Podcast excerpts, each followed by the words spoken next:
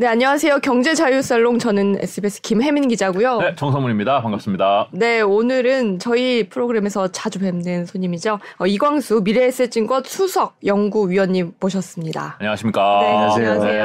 안녕하세요. 잘 지내셨어요? 예, 잘 지내고 있습니다. 네, 요즘은 굉장히 잘 지내실 것 같습니다. 여기저기서 섭외 요청이 많이 들어오죠. 얼굴 색이 좋으신데.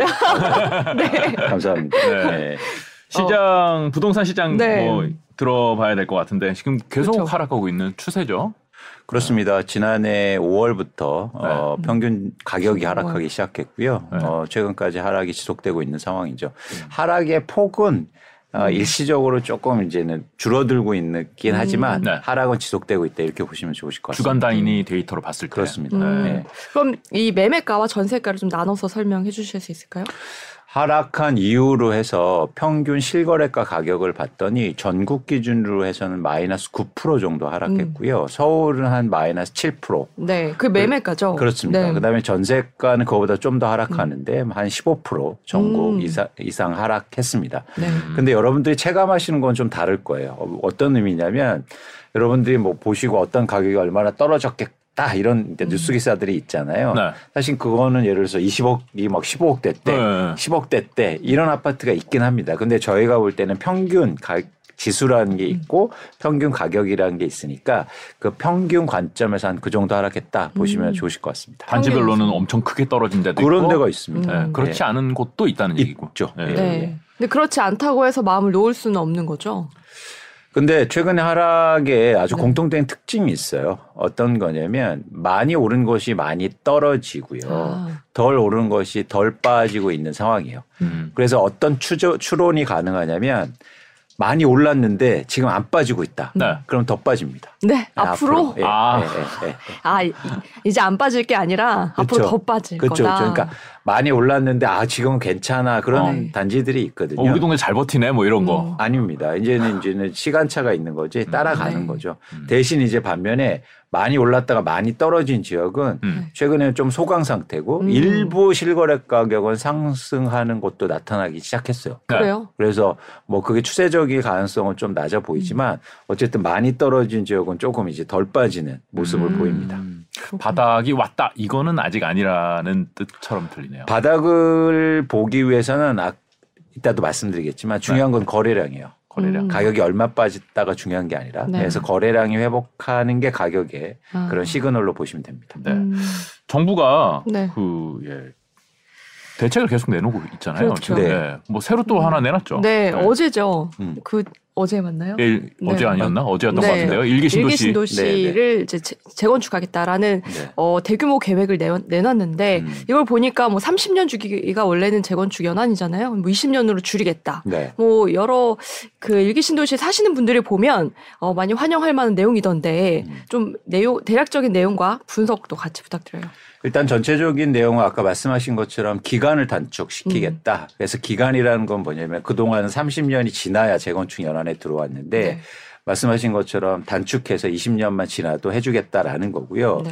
또 하나는 뭐냐면 그 실행의 단계가 있거든요. 대표적으로 안전진단이죠. 음. 그래서 안전진단을 면제해 주거나 간소화시켜서 최소한 기간을 짧게 가져가겠다는 게 사실 핵심적인 첫 번째 분야고 두 번째는 가장 큰 건 용적률이죠. 용적 올려주겠다. 네. 어, 일개 신도시가 재건축하기 굉장히 힘든 게 뭐냐면 그 쉽게 말해서 용적률이 높기 때문이에요. 이미 고층 높다. 아파트. 예, 그렇죠. 네. 평균적으로 그게 고밀도 지구라고 하는데 음. 200% 이상인 데도 있고 뭐 180% 기본적으로 이상이거든요. 그렇다 보니까 사실은 기본적으로 재건축이라는 개념이 뭐냐면 오래된 아파트를 부시고 새 아파트를 만드는데 그 비용을 일반 분양을 통해서 조달하는 게 사실은 핵심적인 분야잖아요. 열채 부셔서 20채 만든 다음에 열채 팔아서 그 비용 조달하는. 그렇죠. 네. 그래야 이제 기존에 갖고 계시던 분들이 일종의 내 돈을 안 들이고 새 아파트를 얻는 구조니까 그렇게 사업을 진행하는데 핵심은 뭐냐면 그래서 용적률이잖아요. 네. 얼마나 새 아파트를 많이 만들 수 있느냐. 네. 근데 그동안 25%에 250%에 제한돼 있었기 음. 때문에 조금 뭐랄까 상업성이 안 나왔죠. 음. 음. 쉽게 말해서 내가 돈을 많이 냈어야 돼요. 음. 근데 이거를 300% 이상으로 올려주겠다고 하니까 사실은 수익성이 네. 좋아질 수 있죠. 네. 그래서 일구 신도시에 계신 분들은 이 정책을 환호할 만한 합니다. 네. 음, 그래요. 어. 이게 최고 용적률을 500%까지 올려준다고 제, 저는 기사로 봤어요. 네. 500%면 어마어마한 거죠. 어마어마한 거죠. 네. 근데 조건이 필요해요. 음. 역세권이어야 되고 음. 여러 가지 공공 기부라든가 이런 조건이 네. 앞으로 더 필요할 겁니다. 네. 어쨌든 500%면 정말 뭐 대단한 음. 거죠. 음. 왜 홍콩에 가보셨잖아요. 네. 홍콩에 가보시면 엄청나게 높은 빌딩 많지 않습니까? 네. 막 50층, 60층짜리 그쵸. 그렇게 만들어질 수 있다는 거예요. 음. 그래요? 그러면은 네. 뭐 지금 부동산 시장 자체가 이렇게 막 내려가고 있는 추세인데 속도는 좀 주춤해졌다고 하지만은 이런 정부의 대책이 특히나 그 해당 신도시들에게는 좀 영향을 미칠 수도 있겠네요. 좀 면밀하게 살펴보실 필요가 있는데 단순하게만 300%라면 네. 큰 의미는 없어 보입니다. 음. 기존보다는 좋아졌지만 네. 지금 상황에서 300, 200%가 3, 200%인데 용적률이 300% 올려준다고 그래서 지금 뭐 뭐랄까요 건축비도 많이 올랐고 지금의 아. 상황 속에서는 쉽지 않다. 음. 그게 사업이 시행되기에는 네. 제가 볼 때 최소한 400% 이상은 돼야 수익성이 올라오는데 음. 평균적으로 300%라는 건 조금 뭐랄까 그렇다고 해서 이, 이 정책 때문에 재건축이 엄청나게 많이 돼서 시장을 변화를 일으키기엔 좀 음. 한계가 있지 않느냐 보고 있는 겁니다. 음. 예를 들어서 이런 문제예요. 그럼 500%다 풀어주지 음. 이왕할 거 네. 화끈하게 네. 모두 다. 근데 그러기엔 힘들다는 거죠. 음. 왜냐하면 저희가 기본적으로 아파트만 올라가는 게 문제가 아니잖아요. 쉽게 말하면 아파트 그렇게 다 올린 다음에 500%다 하면요 수도가 안 나올 거예요. 음. 네? 수도가 안 나. 수돗물이요. 인프라가 안 된다는 거예요. 아니, 펌프 큰 거 달면 되잖아요. 그런 아파트가 엄청나게 아, 생기는데. 우리 아파트만이 문제가 아니라 옆에 네. 아파트까지 다 그러면은 그렇죠. 아. 그래서 지금 일기 신도시의 그런 인프라가 제한돼 있다는 겁니다. 아. 그렇군요. 네. 그렇기 때문에 그러면 그 수도, 수도가 안 나온다는 걸 생각도 못 해봤어요. 그러니까요. 아 예를 들면 네. 그렇다는 거죠. 그런 인프라가 그렇게 되면 사실은 되게 힘들잖아요. 음. 결국엔 그 인프라도 다시 건설해야 되고. 근데 그런 비용들은 다 누가 됩니까? 어. 그러니까 이게 저희가 분들이. 엄밀하게 검토해야 될 게 뭐냐면 용적률이라는 건 네. 공공의 자산이에요. 네. 그렇잖아요. 음, 이 공중은 땅을 갖고 있는 사람들 차지해요? 아니죠. 아, 그렇네요. 네. 그렇죠. 네. 그래서 용적률이 이렇게 정부가 그냥 내가 줄게, 네. 말게 이런 자산이 아니고 사회적 합의가 필요한 거예요. 음. 그렇네요. 그렇죠. 그래서 저희가 이제 지금에 얘기하고 있는 건 정부가 이걸 많이 짓게 해서 시장의 안정화를 꾀야겠다. 음. 근데 이 근거가 뭐였습니까? 그동안 집값이 오르는 이유가 뭐라고 판단했기 때문이요? 공급이 적어서. 그렇죠. 네. 그래서 공급이 부족하니까 일기준도시 용적률 엄청나게 올려서 공급 많아져서 시장 안정화시킬게. 네. 근데 시장 안정화되고 있잖아요. 이미 되고 있죠. 네. 예. 그러니까 지금 저는 궁금한 게 지금 이렇게 일기신 그러니까 뭐- 목적은 있죠. 거기 하시는 분들 노후주택이 앞으로 많아질 음. 테니까 그런 음. 주거 여건 개선의 목적은 분명히 있습니다. 근데 공공의 자산을 이용할 때는 음. 공공의 목적이 있어야 될거 음. 아니에요. 그럼 지금의 목적은 뭘까요? 전 의문이 좀 간다는 거죠. 이게 음. 그러니까 단기적으로 보면은 재건축 활성화되면은 그 집값 음. 오르고 그러면은 부양책이고 음. 장기적으로 보면은 공급이 늘어나니까 이거 안정 대책이고 뭐 약간 스탠스가 뭐 애매하네요. 그렇죠. 그래서 네. 저는 이 부분에서 명확한 음. 사회적 합의가 좀 필요하다. 음. 그러니까 그냥 정책으로 막 용적률 300% 줄게. 아냐? 400% 줄게. 음. 아냐? 500% 줄게. 이렇게 그냥 던지고 이럴 게 아니다. 음. 기본적으로 말씀드렸잖아요. 인프라에 대한 문제도 필요하다. 네. 음. 그럼 그 인프라는 세금으로 만들어졌는데 누구 음. 누가 돈을 낼 겁니까? 그렇죠. 그 동네 사는 사람들이 되겠죠. 그러면 재건축 안 하겠다고 하겠죠. 네. 아 복잡하네요 이게. 네, 이게- 쉬- 쉬운 문제가 아니다. 네. 근데 이런 상황을 알기 때문에 이렇게 정책이 나와도 일기 신도시 가격이 그렇게 예전처럼 막 급등하고 이러지 않는다는 음. 거예요. 음. 이 정치적인 속셈도 분명히 포함이 돼 있을 거라고 보기는 합니다. 뭐 선거가 음. 얼마 남지 않았고 아, 그런 것도 또 있겠네요. 대선 공약에 그 양쪽 모두 대선 후보들의 공약이기도 하기 네. 때문에 여야가 반대를 하기가 지금 쉽지 않고 그죠? 그렇죠. 그건 제가 잘 모르니까 김혜미 기자님이 네. 그야말로 취재를 제 해주시죠. 네, 정치적인 거는 네, 네. 여기서 저는 저는 분석한 애널리스트니까. 네, 제 여러분은 네, SBS 경제 자유살롱. 정치 아닙니다. 네. 경제 자유살롱 정신 차리세요.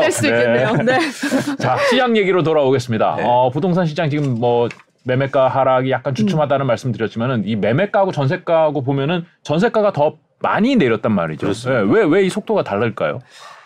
어, 그러니까 아주 독특한 특성이 있는데요. 네. 매매 가격은 결국엔 수요 공급이 만들어서 형성이 되잖아요. 네. 근데 매매 가격은요, 수요 가격이 떨어지면요, 음. 공급이 줄 수 있어요. 주택 공급이라는 건 집을 갖고 있는 사람들이 파는 거잖아요. 그렇죠. 그러면 가격이 떨어지면 아 이제 안 팔래 내가 이 가격에. 음. 그러면서 공급이 줄어들 수 있단 말이에요. 다시 오르겠지. 그렇습니다. 네. 근데 전월세 가격은 어떻습니까? 전세 가격 떨어진다고 해서 나 집 계속 비워놓을 거야. 안 돼요. 그런 어렵죠. 사람들이 별로 없죠. 어, 이게 네. 기본적으로 어떤 용어로 말씀드릴 수 있냐면 공급이 가격 비탄력적이란 말이에요. 음. 음. 가격이 떨어진다고 해서 공급을 줄일 수 없어요. 네. 그러네요. 그렇죠. 그렇기 때문에 이 전세 가격은 공급이 많아지면요. 무조건 내리고 굉장히 경창조할 수 있단 말이에요. 음. 어. 그래서 지금 하락폭이 큰 거는 지금 공급이 많기 때문에. 음, 공급이 많은 게 아니라 작년하고 비슷했겠지만 하락을 탔다는 거군요. 그렇죠. 네. 그리고 누적적으로 말해요. 잠깐 그래프 하나 봐주시면 이게 수도권의 입주 물량이에요. 아파트 재화는 쓰고 버리는 게 아니잖아요. 네. 그래서 네. 공급을 보실 때 누적 공급이 중요합니다. 음. 그 총량이요. 네. 근데 잘 보시면 수도권에 2017년부터 거의 18만 호 이상의 새 아파트가 들어오기 시작해요. 네. 네. 6, 7년 동안 이렇게 많은 아파트가 많아 쏟아진 건 사실 되게 이례적입니다. 새 아파트가 많아지면 전 전월세 공급이 많아지죠. 그렇겠죠. 그러니까 지금 전월세 가격이 떨어지는 거예요. 음. 그리고 이렇게 많아지는데 가격이 떨어지면 내가 집을 비워 놓으면 좋은데 네. 그렇게 불가능하다. 그렇죠. 그렇죠. 그렇기 때문에 하락폭이 더 큰 겁니다. 음. 그, 집값보다. 그러면 앞으로 지어질 그 아파트도 사실 적지 않다고 제가 알고 있거든요. 네. 그렇다면 전세가 더 떨어질 수도 있는 건가요? 그렇죠. 내년까지는 입주 물량이 지속되고 또 분양도 지속될 거니까 어, 사실은 전세 가격 하락폭이 되게 커질 수 있다는 겁니다. 뭐 역전세 난다 뭐 이런 얘기들 주변에서 많이 듣거든요. 네. 근데 이게 더 떨어지면은 그렇죠. 최근에 전세 가격이 급등했잖아요. 거기에 이제 뭐 전세 대출이라든가 아니면 금리 인하에 대한 효과가 좀 있었어요. 네, 네. 그렇기 때문에 높아진 전세 가격에 부담이 있는 거죠. 음. 근데 그렇다고 그래서 전세 가격이 올랐다고 그래서 입주 물량이 적으면 떨어지지 않거든요. 음. 근데 이제 입주, 누적 입주 물량이 너무 많다 보니까 새 집에 그렇게 들어갈 사람들이 많지 않다는 거예요. 음. 요즘 되게 재미있는 게 어떤 현상도 일어나냐면 가구 수도 줄고 있어요. 어 가구 수는 계속 는다 그랬잖아요. 그렇죠. 네. 1인 가구가 많아져서. 네. 1인 가구가 줄어요. 가구 아. 수가 새로 신규로 등록되는 가구 수가 줄고 있어요. 어 변화가 생겼네요. 그 이유는 뭐냐면 이제 가구 수에 대한 얘기도 저희가 다시 한번 개념 정의가 필요한 거예요. 음. 왜 가구가 많아졌을까요? 집값이 오를 때. 1인 가구가 증가해서 그런 경우도 많죠. 그럼 1인 가구가 왜 집값이 오를 때 갑자기 증가합니까? 이렇게 저희가 가족인데요. 네. 부모님인데 제가 아들이라고 생각하세요. 네. 근데 집값이 오를 때 제가 어떻게 합니까? 청약 통장 들면서 가구 분할을 해요. 아 세대 분리를. 음. 네, 그런 경우가 굉장히 많았어요. 아, 투자 차원에서. 그렇죠. 네. 청약하려고 준비해라. 네. 근데 지금 가격이 빠지니까 청약 통장 해지하고 있단 말이에요. 그렇죠. 다시 들어와서 하는 거예요. 아, 그게 1인 가구와는 크게 아, 상관이 없고. 그러니까 이게 워- 실질적인 게 아니군요. 인과관계와 상관관계를 정확히 알아야 되는데 음. 집값이 아. 오를 때 대부분 뭐라고 했습니까? 가구가 많아져서. 네. 네. 충격적인 얘기죠. 후행적인 거예요. 가격이 오르면 가구 수가 많아진다니까요. 음. 근데 이 부분은 정책적인 문제도 있어요. 왜 청약 통장을 만들려면 세대 분리를 먼저 해야 되는지 그 부분은 좀 이해가 네. 네. 그건 이제 오늘 실제로 굉장히. 기자로서의 그 정치를 발휘하시는데요. 오늘. 하고 있네요. 네. 저 경제자유 살롱이에요. 네. 네, 어쨌든 네. 네, 아, 그래서 그렇군요. 어, 1인 가구 줄고 있다. 그래서 오히려. 어쨌든 여러 가지 이유로 네. 전세 가격이 떨어지고 있는 상황이고 결정적인 거는 누적 되는 입주 물량이 많아지고 있다. 음, 근데 저희가 전세 가격을 관심 있게 보는 이유는 네, 전세 가격이 집값에 영향을 미치기 때문에. 올라갈 때도 전세 간격이 올라가면서 매매를 밀어 올린다 뭐 이런 얘기를 했던 것 그쵸. 같아요. 네. 그래서 직접적으로는 뭐냐면 한국은 독특하게 네. 전세 가격이 오르면 갭 투자라는 게 증가하니까. 그렇죠. 그러니까 사람들이 전세를 끼고 집을 산단 말이죠. 제가 이런 말 하면 사실은 갭 투자 분들은 투자 목적입니다라고 얘기하면 어떤 분들은 갭 투자가 무슨 투자 목적이 언젠간 살게 되겠지. 그 자기지. 근데 저는 그 거기엔 동의 못 하겠어요. 네. 갭 투자하는 거는 투자 아니에요? 투자죠. 네. 네. 근데 요 그래프 한번 봐, 봐보세요. 네. 최근에 집값이 오를 때 서울시에서 가장 많이 집값 상승률이 높았던 곳이 노원구입니다. 네. 근데 노원구 한번 보세요. 2020년 상반기 월 월별로 네. 갭 투자 현황을 보면 가장 많았던 월이 2000, 2020년 6월로 무려 300건이 넘어요. 네. 300명이 몰려들어서 전세 끼고 집을 사는데 집값이 안 오릅니까? 오르죠. 과거에 보세요. 이게 100건, 200건 막 이렇게 되잖아요. 네. 근데 지금 몇 건입니까? 세 건이고요. 지난해 말은 어, 지금 1월은 한 건이에요. 그렇군요. 갭 투자는 거의 없네요 이제. 네. 왜 없을까요? 전세 가격 떨어지니까. 아, 그렇죠. 그래서 전세 가격이 떨어지면 갭 투자가 줄고 네. 집값이 떨어지는 거예요. 음. 그러네요. 전세가 먼저 수요가 주니까. 예. 그러니까 결국 전세는 실수요니까 실수요가 투기 수요를 움직이는 거는 뭐 다른 자산이랑 비슷하네요. 그렇죠. 예. 그렇죠. 맞습니다. 어, 네, 네. 그래요. 네. 근데 사실 아직까지 뭐 거래량이 많지는 않잖아요. 음. 네. 뭐 이 정도 가격에 내가 내놓을 거면 차라리 안 팔고 만다 이런 집주인도 많은데 음. 이 균형이 언제까지 이어질지 그게 좀 궁금해요.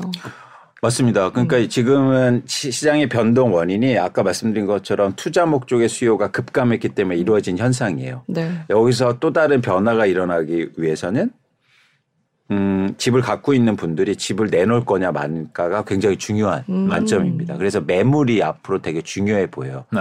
그래서 매물 관점에선 저희가 이제 정책 얘기도 했잖아요. 지금 정책이 혼란을 일으키고 있어요. 어떤 혼란이냐면 매물을 줄이는 역할을 하고 있단 말이죠. 기대감이 생긴단 말이죠. 아 재건축할지도 몰라. 어, 그래서 어, 하려고 그랬는데 거둬들여요. 네, 지금 네, 일시적으로 이런 현상이 있어요. 네. 그런데 그 이후에 그러면 어떻게 나와야 되냐면 내가 매물을 거둬들였잖아요. 네. 그러면 뒤따라서 어떤 현상이 일어나냐면 가, 일어나야 되냐면 기대 효과가 음. 그럼 매물을 거둬들였으니까 이제 집 사는 사람들이 나한테 전화를 해야 되고 음. 그리고 가격은 올라야 되잖아요. 네. 근데 요즘에 독특한 현상이 매물을 거둬들여도 집값이 빠집니다. 음. 그래도 판례 하는 사람들이 있다는 얘기겠죠. 뿐만 아니라 안 사 아예 음. 그렇죠. 거둬들여도 안 사. 예전에는 거둬들이면 봐도 달려들어야 되는데 네. 안 한단 말이죠. 네. 그런 차원에서는 사실은 매물이 감소하는 게 일시적일 가능성이 있다. 음. 왜냐하면 효과가 나야 나도 네. 재미가 있는데 네. 그죠. 그렇죠. 어. 거둬들여도 영향이 없으니까 에이, 그냥 빨리 팔자 네. 이런 현상이 나타날 수 있다는 거죠. 그렇죠. 음. 집주인이 입장에서 빙의해서 이렇게 생각을 해보면은 음. 팔아야 되겠다는 생각으로 내놨는데 음. 어 다시 오를 수도 있겠다라는 생각으로 다시 걷어들였어요. 네. 근데 집값이 더 내려. 음. 에이씨 괜히 걷어들였네 하고 다시 전에 저 내주세요 이렇게 부동산에 전화하다. 맞습니다. 그래서 제가 무주택자건 어쨌든 이 시장을 볼 때 이게 빙이라는 표현을 하셨는데 그렇게 상상이 필요해요. 네. 그게 자산 시장에선 제일 중요한 게 상상력입니다. 네. 음. 그래서 그렇게 상상을 해보는 거죠. 실제로 지표에도 나타나요. 이 그래프 한번 같이 보실까요? 네. 이건 서울의 아파트의 매도 물량인데요. 네. 2021년 10월에 전체 매도 물량이 43,470호 정도 시장이 매도가 있었어요. 근데 금리 오른다, 가격 빠진다 하니까 갑자기 6만 가구 이상으로 증가하지 않습니까? 네. 그러면서 가격이 하락을 시작하죠. 음. 매도가 증가하니까. 그런데 정책이 엄청나게 나오잖아요. 네. 대출 규제 완화해주고 규제 완화해주고 막 재건축 해준다고 합니다. 그래서 다시 기대감으로 매물을 최근에 줄이기 시작하죠. 음. 네. 그런데도 까만 그래프가 어떻습니까? 가격은 떨어지고 계속 있어요. 빠져요. 음. 그러면 이제 지치게 되는 거죠. 최근에 다시 그래서 매물이 증가하고 있어요. 아.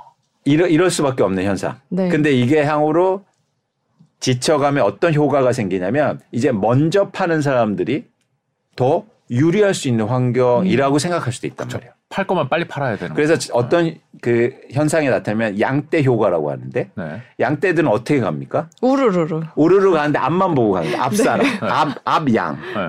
그러니까 앞 사람이 팔면 막 쫓아 그냥 따라 쫓아가는 거예요. 네. 이런 현상이 나타날 수 있어요. 사실 오를 때도 그랬죠. 그렇죠. 맞아요. 그렇죠. 네. 오를 때는 양대 효과가 수요에서 나타납니다. 음. 그런데 떨어질 때는 매도에서 그런 현상이 나타나요. 음. 그래서 아까처럼 돈 있는 분들이 나는 집 안 팔아도 돼. 이 가격에 안 팔아. 그런 분들이 시장 가격을 만들지 않아요. 그렇죠. 금매로 팔아야 되는 분들이 만드는. 그렇죠. 그렇죠. 근데 만약에 20억짜리가 10억, 15억에 팔았다. 음. 그럼 흥미로운 건 뭐냐면 앞으로 가격은 15억에서 시작합니다. 그렇죠. 음. 이걸 똑같이 어떤 현상이라고 보면 이제 앵커링 효과라고 해요. 여기에 닷을 내려요. 음. 그러면서 모든 사람은 15억에서 출발해요. 그렇죠. 그럼 여기서 더 떨어지게 돼 계속. 네. 음. 음. 그래서 어쨌든 이런 현상이 앞으로 일어나고 향후로 가격의 하락폭으로 결정하는 건 이 매물의 양이 될 거다라고 음. 보는 겁니다. 매물의 양. 매물의 양이 그럼 언제부터 마, 지, 지금보다 더 많이 쌓일 걸로 보이세요? 모르죠. 그게 중요한데. 모르죠. 사실 뵐 때마다 그런 아, 부분 여쭤보긴 하지만. 예, 모르죠. 네. 맞습니다. 제가 계속 말씀드리는 게 기간을 맞추긴 어렵다. 불가능하다. 그거는 네. 불가능하다. 개개의 재무 상황이 다 다를 테니까. 그렇죠. 근데 그런 시기는 반드시 온다. 네. 그게 더 중요한 거잖아요. 그래서 이- 뭐 제가 속 시원하게 올해 9월입니다. 네. 10월입니다. 그러면 뭐 좋겠죠. 음. 근데 그게 정답이 아니기 때문에 사실 조심스러운 거고 대신 그런 시기가 온다. 반드시. 그 기본적으로 그래서 그럼 한국은 왜 이런 매물의 변화가 중요하냐면 요 그래프도 한번 봐주셨으면 좋겠어요. 네. 네. 기본적으로 자가 점유율이 낮기 때문이에요. 음. 그러니까 서울 같은 경우에 자가 점유율이라는 건 내가 보유한 집에 거주하는 비율. 음. 근데 서울은 어떻습니까? 43.5%예요. 음, 60%가 집을 갖고 있는데도 내 집에 살고 있지 않아요. 네, 그러네요. 그러니까 내 집에 살고 있는데 가격이 빠지거나 오르거나 집을 시장에 내놓기 힘듭니다. 직접 거주하고 있기 때문에. 그렇잖아요. 어, 살아야 되니까. 그렇죠. 근데 내가 집을 보유하고 있는데 누군가 임대차 놓고 있고 투자 목적으로 갖고 있어요. 그러면 팔, 팔기도 쉽고 음. 매물을 걷어들이기도 쉽단 말이에요. 네. 그래서 이런 기본적인 상황 때문에 한국의 집값 변동폭이 큰 거예요. 음, 아, 그러네요. 투자 수요가 크니까 결국 많으니까. 어. 네, 맞습니다. 아, 근데 왜 지방보다 서울이 더 아까 그래프 보니까 심각하던데 왜 그럴까요? 투자하기 좋으니까. 아 서울에 그래서 지방 사람들도 그러면 거기 살면서도 서울에 투자하고 그렇죠. 아, 그렇죠. 많이 한다 그랬었어요. 그렇죠. 예. 서울에 계신 분들이 제- 거기에는 전월세 살지만 음. 서울에 집을 한 채 갖고 계신 거죠. 아. 지방은 전, 전세 가격이 싸니까 음. 그냥 거주하고 대신 내가 투자 목적으로 서울에 집을 놓는 거예요. 음. 이런 분들이 엄청나게 많다는 거예요. 음. 그런데 예를 들어서 그럼 일, 일가구 1주택이잖아요. 네. 흥미롭게도 그- 그건 그냥 실거주라고 우리는 생각합니다. 그렇죠. 1가구 1주택은 아니라는 거예요. 아, 나, 내, 내가 전세 살고 다른데 갭 투자 하나 하면 그것도 일가구 일주택인 거죠. 그렇죠. 그런데 그건 투자 목적에 보유하고 있는 거잖아요. 네. 부산에 사신 분들이 서울에 강남에 아파트를 갖고 있는데 음. 실거주입니까? 아니, 아니. 시- 아니죠. 시- 아니 근데 그분들이 또 이런 말씀하셔. 언젠간 살 거야. 내가 가서 아 근데 그거는 좀 의심스럽긴 합니다. 네. 그럴 수도 있고 아닐 그럴 수도 있고. 있죠. 네. 네. 네.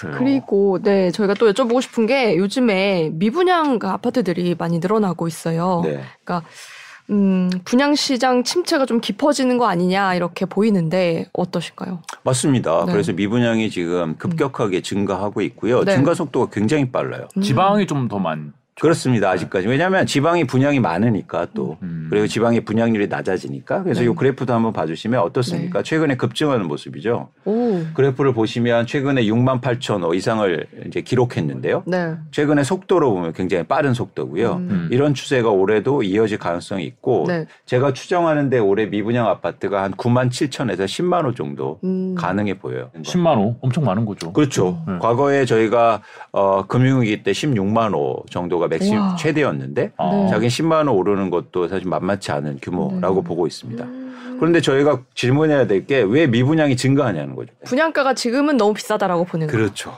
사람들은 분양가하고 주변의 집값하고 비교할 거 아니에요. 네. 그래서 요 그래프 한번 봐주세요. 네. 요게 주황색 그래프가 분양가예요. 네. 평당 분양가인데 전국 기준. 네. 지금 예를 들어서 1,700만 원이에요. 네. 3.3 square meter당. 그런데 까만 그래프는 주변의 집값이거든요. 집값이 음. 떨어지잖아요. 네. 엇갈렸네. 아, 분양이 야, 새 주택이 옆에 거하고 비슷해가 아니라 이제 더 비싸다는 음. 거군요. 그렇죠. 그래서 새 아파트의 매력인 게 뭐냐면 싸다는 게 맞아요. 예? 그래서 청약 장점이었는데 기다리고. 그렇죠. 장점이었는데 그 장점이 음. 없어지니까 분양을 안 받는 거죠. 그래서 이런 상황이 이어지면서 미분양이 증가할 수 있다. 그래서 주변의 집값이 더 떨어지면 네. 미분양이 더 증가할 수 있는 음. 그런 인과관계가 있다는 겁니다. 근데 이 그래프를 통해서 또 흥미롭게 하나 말씀드리고 싶은 게 있어요. 네. 많은 분들이 집값이 오를 때 이런 얘기를 합니다. 자, 봐봐. 시멘트 가격, 식탁, 뭐, 주, 부엌 이런 거 다 오르지. 네. 그래서 새 아파트는 계속 올라. 그래서 집값은 계속 오를 수밖에 없는 거야. 이런 얘기 많이 하잖아요. 네. 재료 값이 오르면 뭐 다른 라면 값도 올라야지 뭐 어쩌겠어요. 그렇죠. 원가가 네. 오르니까 절대 그렇지 않다는 거예요.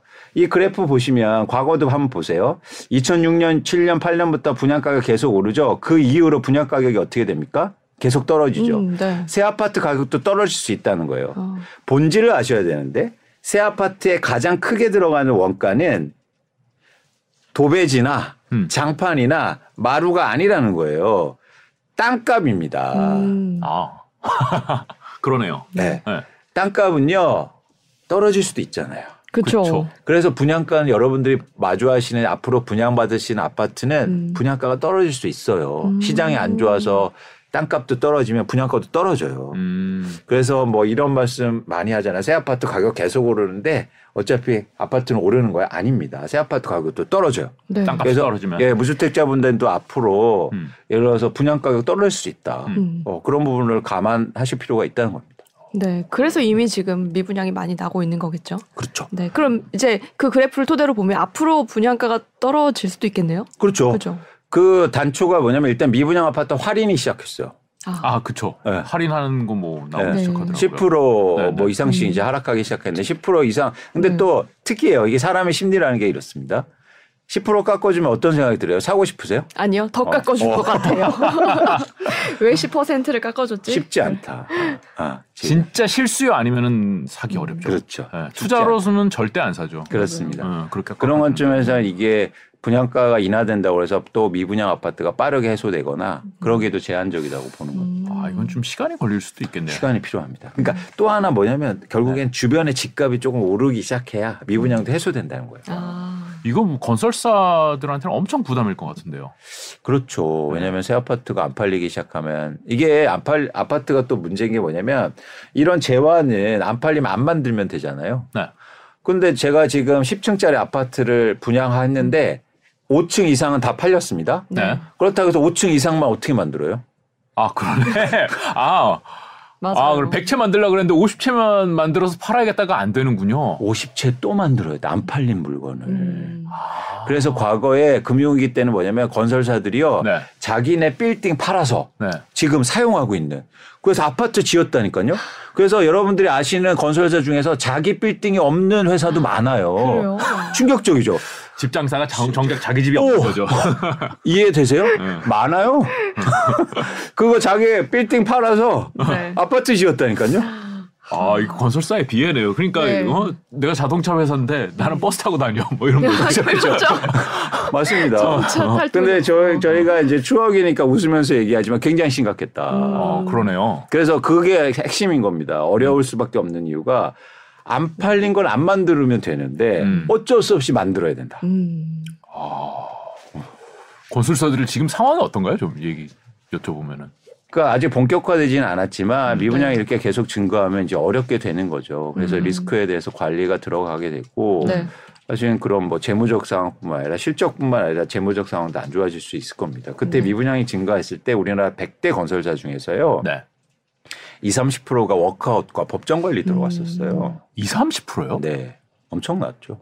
그러네요. 불과 10, 뭐 13년, 15년 전입니다. 음. 그래요. 그러니까 미분양이 그렇게 충격파를 줄 수 있다는 거예요. 음. 건설사들한테. 음, 그 지금 당- 당장 우리 집값, 우리 전세값 어떻게 될까 이것도 걱정이지만 사회적으로 금융 뭐 부동산 음. 시장 이렇게 흔들리면은 건설사 위험해지고 뭐 거기에 자금 수혈한 뭐 요즘 증권사나 뭐 제2금융권에 많이 넣었다 그러는데 그렇죠. 그런데도 다 같이 위험해질 수 있다. 그렇죠. 그래서 이제 그런 부분이 어떤 체계적 리스크라고 해서 네. 체계적 위험으로 확대되는 걸 이제 정부에서 막아줘야겠죠. 음. 음. 그런 차원에서는 이제 미분양 아파트나 건설사, 부동산 PF 전반적으로 저희가 올해 2023년도에 좀 의미 있게 좀 볼 필요가 음. 있습니다. 그래요.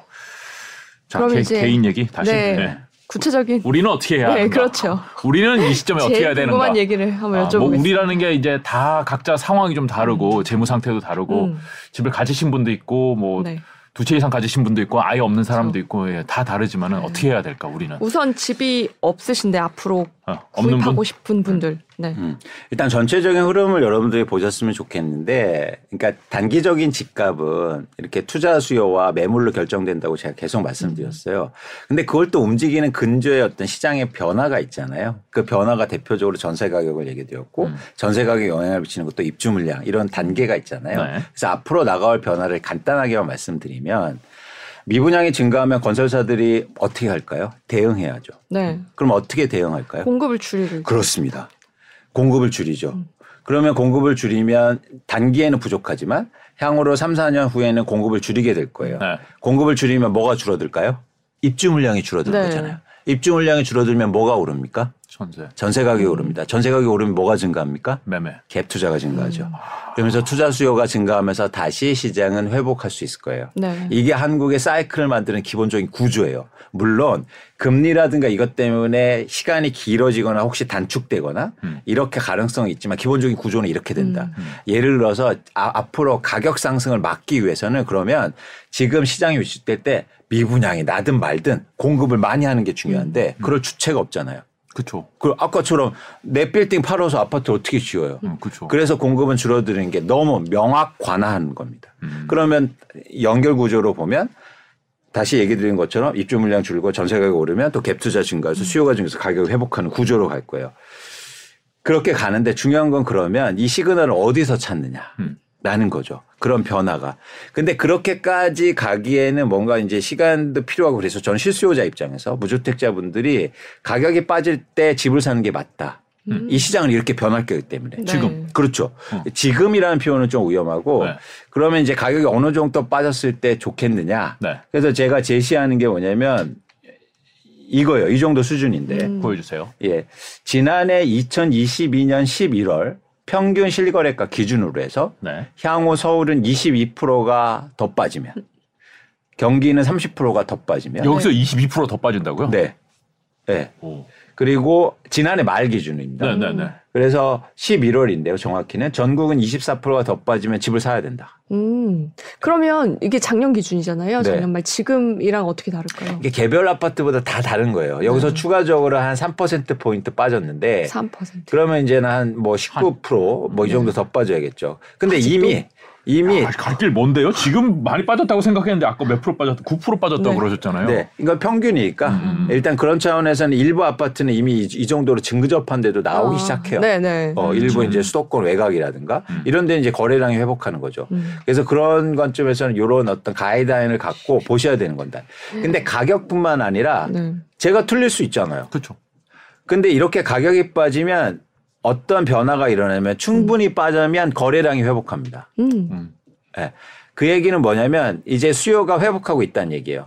그래서 여러분들이 가격 빠지는 거와 거래량을 동시에 보시면서 음. 사실은 내 집 마련을 나설 필요가 있다는 겁니다. 어 이제는 어, 네, 네. 가격을 좀 보면서 네. 아, 거래량은 된다. 거래량 회복되려면 시간은 좀 걸릴 것 같다는 느낌. 그러니까 시간이 필요한 거예요. 음. 근데 제가 볼 때 지금 정책이 약간 시장에 그또 다른 변화 요인이 되고 있는데 음. 아까 말씀드린 것처럼 정책 때문에 매물을 감소시키면 하락폭을 둔화할 수 있거든요. 음. 그러면 기간은 오래 걸릴 거예요. 음. 더. 예를 들어서 정부가 개입 안 하고 그냥 놔둬 빠지는 거 그러면 팍 빠졌다가 회복할 수 있을 텐데 아. 어. 지금 정책 때문에 저는 예상보다도 이 기간이 오래될 가능성이 좀 있어 보입니다. 아, 정책이 나오면 나올수록 폭을 줄이는 건 어렵지만은 네. 오래 끌고 간다. 그렇죠, 음. 그렇죠. 그러면 금융 뭐 충격은 좀 덜 할 수 있겠네요. 그게 아닌가요? 길어지면 그- 더 충격인가요? 근데 저는 네. 경제나 금융시장에서 어, 뭐랄까 또 다른 변화를 음. 만들고 혁신을 만드는 건 그러니까 그런 어려움이 한번 크게 닥친 이유라고 보거든요. 네. 이런 말씀 좀 그렇지만 한국의 건설사들이요 네. 전 세계에서 가장 생산성이 낮아요. 음. 왜일까요? 미분양 나면 사주고 음. 정책 나오고 아, 이러니까 혁신이 없어요. 그래요? 우리나라 건설사들 막 외국 나가서도 뭐 짓고 짓고 제가 해가지고 저번에 잘하는 나와서. 말씀드렸잖아요. 외국 나와서 돈 못 벌었다고. 네, 네, 네, 네. 그왜 그랬을까요? 어려웠을 때 과감하게 혁신이 일어나고 음. 그다음에 변화를 추구해야 되는데 미분양이 나면은 그냥 정부에서 정책에 있어서 사주기도 하고 막 대출 음. 규제 완화해주고 세제 완화해주니까 어 이거는 뭐 아무 때나 해도 되겠다. 네. 내가 자구 노력이 없는 거예요. 음. 그런 점에서 좀 안타까운 측면인데 그게 산업뿐만 아니라 시장에도 똑같이 적용된다는 겁니다. 네. 그러니까 이렇게 가격이 예를 들어 예를 들면 시장에 뭐 위축이 오면 또 다른 변화가 일어나고 시장에서 빠른 회복이 이어질 텐데 이렇게 계속 일종의 레깅하고 음. 지속적으로 안 좋으면 굉장히 안 좋을 수 있는 거죠. 음. 음. 오히려, 오히려, 빨리 오히려. 회복하는 지치죠, 낫다. 지치죠. 그렇죠. 어. 그래요. 네. 어. 그렇다면 이제 집을 한 채나 뭐 두 채 정도 갖고 있는 분들 두 채는 얘기가 좀 다를 수 있으니까 네. 일 1가구 1주택을 갖고 있는 분들 근데 나는 딴데 사실 사러. 그쵸. 어. 그리고 그리고 언젠가는 강남에 들어가고 싶다. 뭐 아이들 교육 어. 때문에 뭐 이런 생각 갖고 있는 분들도 계실 텐데 타이밍이 지금 강남이 사실 좀 빠졌잖아요. 네. 그래서 지금이 타이밍이다 보는 분들도 계시거든요. 그거는 한채 가지고 계신 분들은 이제 스프레드를 보는 건데 내 집이 빠진 것보다 내가 가고 싶은 집이 음. 더 빠졌으면 네. 그럼 이동할 만한 거고 음. 반대로 내가 살 집이 더 빠졌고 이동하고 싶은 네. 게덜 빠졌으면 그럼 이동이 아. 불가능한 거잖아요. 네. 그래서 그렇게 스프레드 일종의 차이를 보시면서 음. 결정하시는 거고 그분들은 사실은 이, 이 시장 빠지는 시장에서 크게 뭔가 네. 뭐 어, 좋다라는 느낌은 사실 없을 수 있죠. 왜냐면은 스프레드는 일반적으로 가격이 오를 때 좀 더더 벌어지지 않나요? 맞습니다. 네. 음. 맞습니다. 내려오면은 그래도 스프레드가 줄어드니까 어, 맞죠. 저 이 집 이거 전세 빼가지고 저 전세금 갚아주고 저기 들어가려면은 지금은 아직은 좀 많이 벌어져 있다 뭐 이런 느낌일 수도 있을 것 같아요. 그렇습니다. 그래서 가격이 빠질 때 또 이렇게 전 그 말 되게 안 좋아하긴 한데 네. 예를 들어서 상급지 뭐 이런 말 많이 음. 하잖아요. 네, 저는 네. 굉장히 안 좋아하는 말인데 네, 네, 네. 어쨌든 떨어질 때 그렇게 이동하기 쉽지 않아요. 음, 네. 그렇죠. 그렇군요. 그렇습니다. 떨어질 때는 자. 우선은 기다려라. 네. 자, 네. 갭 투자자들 어. 이 2주택, 2주택 이상을 가지고 계신 분들 아, 갭 투자가 다 그런 건 아니겠지만은 예. 음. 예를 들어서 1주택자인데 갭 투자하신 분들 음. 대표적으로 이제 빚을 많이 느껴서 산 분들은 영끌이. 어, 거주하시는 걸 고려해봐라. 아, 직접 예, 집에 그래서, 사는 거. 어, 그래서 최대한 노력하셔서 네. 지금은 이제 대출도 좀 완화해주고 이랬으니까 음. 대출 받으셔서 어, 직접 거주하면서 음. 이 시기를 잘 버티는 게 중요하거든요. 네. 근데 내가 거주하지 않으면 버티기가 힘들어요. 그렇죠. 예. 신문 봐도 막 가슴이 벌렁벌렁거리고 쉽지 않단 말이죠. 네. 근데 그 시기를 잘 버텨내기 위해서는 내가 거주하면 음. 그러면 집에 애정을 좀 쏟으면서 음. 인테리어도 좀 하시고 음. 어 그리고 또 화분도 예쁜 거 음. 사다 놓으시고 그래서 사용 가치에 대한 부분이 생기면 집값이 떨어지거나 좀 이러더라도 제 그 기간을 잘 버틸 수 있죠. 음. 네. 근데 만약에 내가 거주와 도저히 거주가 안 된다. 네. 너무 무리해서 사서 어, 내가 뭐 부산에다 사놨다 아니면 음. 부산에 사는데 서울에다 사놨다 이거는 거주 자체가 어려우니까 그렇죠. 그래서 아까 그 제가 떨어지는 비율을 네. 봤잖아요. 그 그거보다 덜 빠진 상태면 조금 매도도 고민해 볼 필요가 있지 않느냐 아. 생각합니다. 이미 많이 떨어졌으면 어쩔 수 없지만은 그렇죠, 네. 그렇죠. 어, 이게 자산 시장이요. 네. 이게 우리나라 부- 아파트 가격이 최근 9년간 올랐어요. 근데 지금 6, 7개월 정도 하락하고 있거든요. 근데 벌써 언론들에서는 집값 바닥 얘기가 나와요. 어떤 근거로 그런 얘기를 하는지 모르겠지만 네. 자산 가격은 뭐랄까 큰 흐름이란 게 있는 겁니다. 갑자기 시장이 막 그렇게 특히 부동산 시장은 돌아서지 못하거든요. 그래서 여러분들이 좀 희망을 가지시는 건 좋은데 이렇게 뭐랄까 희망 고문은 당하지 마시라. 음. 아, 그것 때문에 계속 막 어려움을 겪으시고 사실은 더 빠질 가능성이 크다. 제가 네. 볼 때. 그래서 무리하게 집을 빚을 일으켜서 사시거나 내가 네. 거주하지 않은 집을 많이 음. 보유하고 계시면 네. 좀 이런 부분에서 고민이 필요하지 않을까 생각합니다. 음. 그거는 이제 2주택 이상 가지신 분들도 뭐 동일하게 판단을 해야겠네요. 이주택 이상 가지신 분들은 저보다 잘 하시기 때문에 네. 예, 제가 뭐 드릴 말씀이 없습니다. 네. 그분들은 알아서 하시는 걸로. 아, 음. 요거 좀 궁금 하던데 음. 요새 경매 물건이 좀 늘었다 그러더라고요. 음. 어, 그거 관심 가지시는 분들도 있던데요. 그렇죠, 맞아요. 경매 가격을 감안하면 지금 우리나라 부동산 가격은 폭락 수준이에요. 그래요. 아, 그래요? 네, 그렇죠. 왜냐하면 사실은 겨- 경매도 뭐라 할까요? 그것도 어차피 가격 거래되는 거잖아요. 근데 우리나라는 주택 가격을 볼 때 경매는 빼고 얘기하잖아요. 네네. 근데 경매까지 걸어지면 엄청나게 빠지는 상황 인 거죠. 아 그래요? 네, 어, 그쵸. 어, 더 싸다는 얘기네요. 그렇죠. 어. 근데 이제는 경매라는 게 사실 절차라든가 여러 가지 저- 복잡하잖아요. 음. 그리고 또 하나 뭐냐면 경매 가격은 고정돼 있지 않습니까? 근데 거래 가격은 협상이 가능하잖아요. 네. 그리고 아. 또 떨어지고 유동적인 거고. 네, 네, 네. 그래서 경매 떨어질 때도 경매가 또 쉽지 않아요. 음. 내가 낙찰을 예를 들어서 10억에 받았는데 네. 그건 요, 요 시장 가격에서 받은 거잖아요. 네. 시간 더 빠지면 어떻게 되는 겁니까? 손해 보는 손해 거죠. 그렇죠, 그렇죠. 네. 그래서 사실 경매는 이게 엄청나게 쌀 때 아니면 음. 지금까지 하락 구간에서는 뭐 경매가 최고다라는 것도 저는 안 맞다. 음. 예. 오히려 경매는 오를 때가 좋습니다. 그러네 상승 구간에서 그렇죠. 네. 그렇죠. 그래야 뭐냐면 유동성이 맞아. 높고 그렇죠. 높아요. 사람들은 이상한 게 집값이 빠질 때, 빠질 때 경매 공부해야지 이래요. 음. 아닙니다. 제가 볼 때. 아 지금은 경매 타이밍이 좀 어렵. 경매 가격은 고정돼 있잖아요. 네. 이 가격 아니면 그 차입자들이 음. 채권자들이 돈을 못 받을 거 아니에요. 음. 그렇죠. 근데 집값은 계속 빠지고 있는데 음. 사실 여기에서 더 기회가 있을 수 있다는 거죠. 그렇군요. 음. 경매는 시장이 올라갈 때 생각해 보시라. 네. 음. 그리고 마찬가지예요. 전세 가격도 흥미로운 지점이 있어요. 사람들은 전세 가격이 비쌀 때 사죠. 네. 갭 투자를 하죠. 음. 근데 오히려 전세 가격이 낮을 때가 좋아요. 집살 왜죠? 때가. 갭이 크잖아요. 그러니까 두 가지 관점인데 네. 잘 보세요. 저희가 집을 오래 갖고 있다고 가정을 해보자고요. 그러면 1, 2년을 파는 거 아니고 그러면 전세 가격이 낮을 때 샀다는 거 어떤 얘기입니까? 전세 가격이 앞으로 오를 거란 얘기죠. 음. 그렇기 때문에 여유가 생기는 거예요. 음. 그렇죠? 음. 또 하나 뭐냐면 이게 어떤 의미가 있냐면 사실 무주택자분들은 전세에 살잖아요. 전월세에 살지 않습니까? 그래서 무주택자잖아요. 네. 근데 전월세 가격이 빠진다는 건 지금 시점이잖아요. 음. 그때 집을 사야 된단 말이에요. 음. 근데 무주택자분들이 언제 집을 사는 줄 아세요? 가격 오를 때. 전세 가격이 오를 때. 왜냐하면 전세 가격이 오를 때 집주인이 자꾸 막 눈치 줘. 음, 올려달라 그러죠. 그리고 짜증나. 이사 가는 거. 그러니까 에이 집 사자. 네. 이래요. 네. 근데 전세 가격 빠지면 어떻게 됩니까? 편안해져. 돈, 어 이번에 돈 돌려받게 생겼는데. 뭐 그렇죠. 이런, 예. 그래서 제가 요즘 드리는 말씀이 집주인이 막 도배해 준다고 어, 그러거든요. 맞아요. 뭐, 뭐 불편한 거 없어? 세대. 물어보고. 네. 아이고, 저기, 어, 바깥 양반, 뭐, 사장님, 뭐, 불편한 거 없어요? 네. 수도는 잘 나와요? 네. 이렇게 얘기하고, 네. 아, 저희 좀 깎아 드릴게. 계속 사세요. 네. 편하니까. 이럴 때가, 이럴 네. 때가 사실 집 살 때다. 아 오히려. 내 집을 마련할 때. 그 지금 아닌가요? 그렇지만은. 아, 이제 아직 시작. 이제 시작이다. 이제 시작입니다. 아 그래. 아, 집사. 그래서 저는 개인적인 바람이 있어요. 뭐냐면 음. 이번 기회에 이제는 뭐 그게 2년이 됐건 3년이 됐건 4년이 됐건 시장이 이제 안 좋다고 제가 예측을 계속 드렸잖아요. 이때 제발 무주택자분들이 집을 사셨으면 좋겠다. 음. 그렇게 되면 아까 들어서 자가 점유율이 올라가잖아요. 그러면 한국의 부동산 시장이 굉장히 안정될 거예요. 맨날 투자하는 사람들이 사고 팔고 이러니까 이렇게 변동폭이 큰 거예요. 음. 근데 내 집을 보유하게 되고 그러면 자가 점유율 오르면 변동폭이 줄 거란 말이에요. 네. 그래서 이 지금 시장에서 저는 무주택자분들이 내 집 마련을 하는 게 한국의 부동산 시장에서 굉장히 중요하다. 음. 그런데 그게 잘 안 되더라도 과거에도 보면. 음. 왜냐하면 집값이 떨어지면 집 없으신 분들이 항상 아, 더 떨어질 거야. 그렇죠. 또 일본 일본 얘기하고 그렇죠.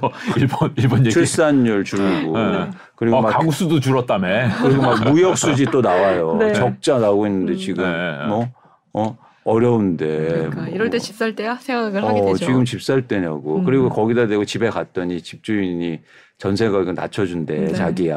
어. 그러면은 아 그래 내 말이 맞지. 안 된다고. 맞아 안 맞아. 어? 그래요. 네. 맞아 내 말이 정답이라고. 어? 어? 그렇죠. 네. 우리가 오를 때도 두려움에 샀는데 따라서 샀는데 음. 내려 내려올 때는 이제 편안함에 취해서 안 사고 음. 그러는 게 그렇습니다. 근데 아. 한국의 부동산 시장 안정을 위해서도 음. 이번 기회에 어, 무주택자분들이 많이 내 집 마련하셨으면 좋겠다. 음. 그러면 한국의 부동산 시장이 굉장히 안정될 거다. 그렇군요. 그런 말씀을 그럼 드립니다. 마지막으로 이것 좀 여쭤볼게요. 한국과 외국은 차이가 있을까요? 자가 점유율에서? 엄청난 차이 나죠. 어. 제가 그래서 말씀드린 거잖아요. 외국의 자가 점유율 평균 68%가 넘어요. 와 음. 그래요. 예, 예. 그리고 뭐냐면 또 하나 뭐냐면 외국은 공공임대 주택도 많고 이래서 음. 상대적으로 임차 구조가 되게 안정적입니다. 음. 캐나다 같은 데는요 집주인이 월간으로 해서 오- 아니 그러니까 연간으로 해서 그러니까 임대료를요 상한선이 있어요. 우리나라도 지금 도입, 도입이 됐지만 다 네. 그런 조항이 있단 말이에요. 음. 그래서 그런 차원에서는 자가 점유율이 훨씬 더 높고 음. 차이가 있는 거죠. 시장은 하락하고 있습니다. 괴로움을 겪고 계신 네. 분들도 분명히 있죠. 예, 많이 계시겠지만은. 네. 또 어, 과거에 집을 마련하지 못해서 좀 음. 예, 오, 오히려 두려워했던 분들은 음, 기회죠. 기회가 오고 있습니다. 기회가 언제까지 이어질지는 모르겠지만은 음. 자 기회가 오고 있으니까 기쁜 마음으로 시장을 좀 계속해서 지켜보시면서 예, 네. 저희가 계속해서 시장 상황을 또 네. 위원님 종종 모시고선 들어보겠습니다. 네. 네. 나오셔서 고맙습니다. 감사합니다.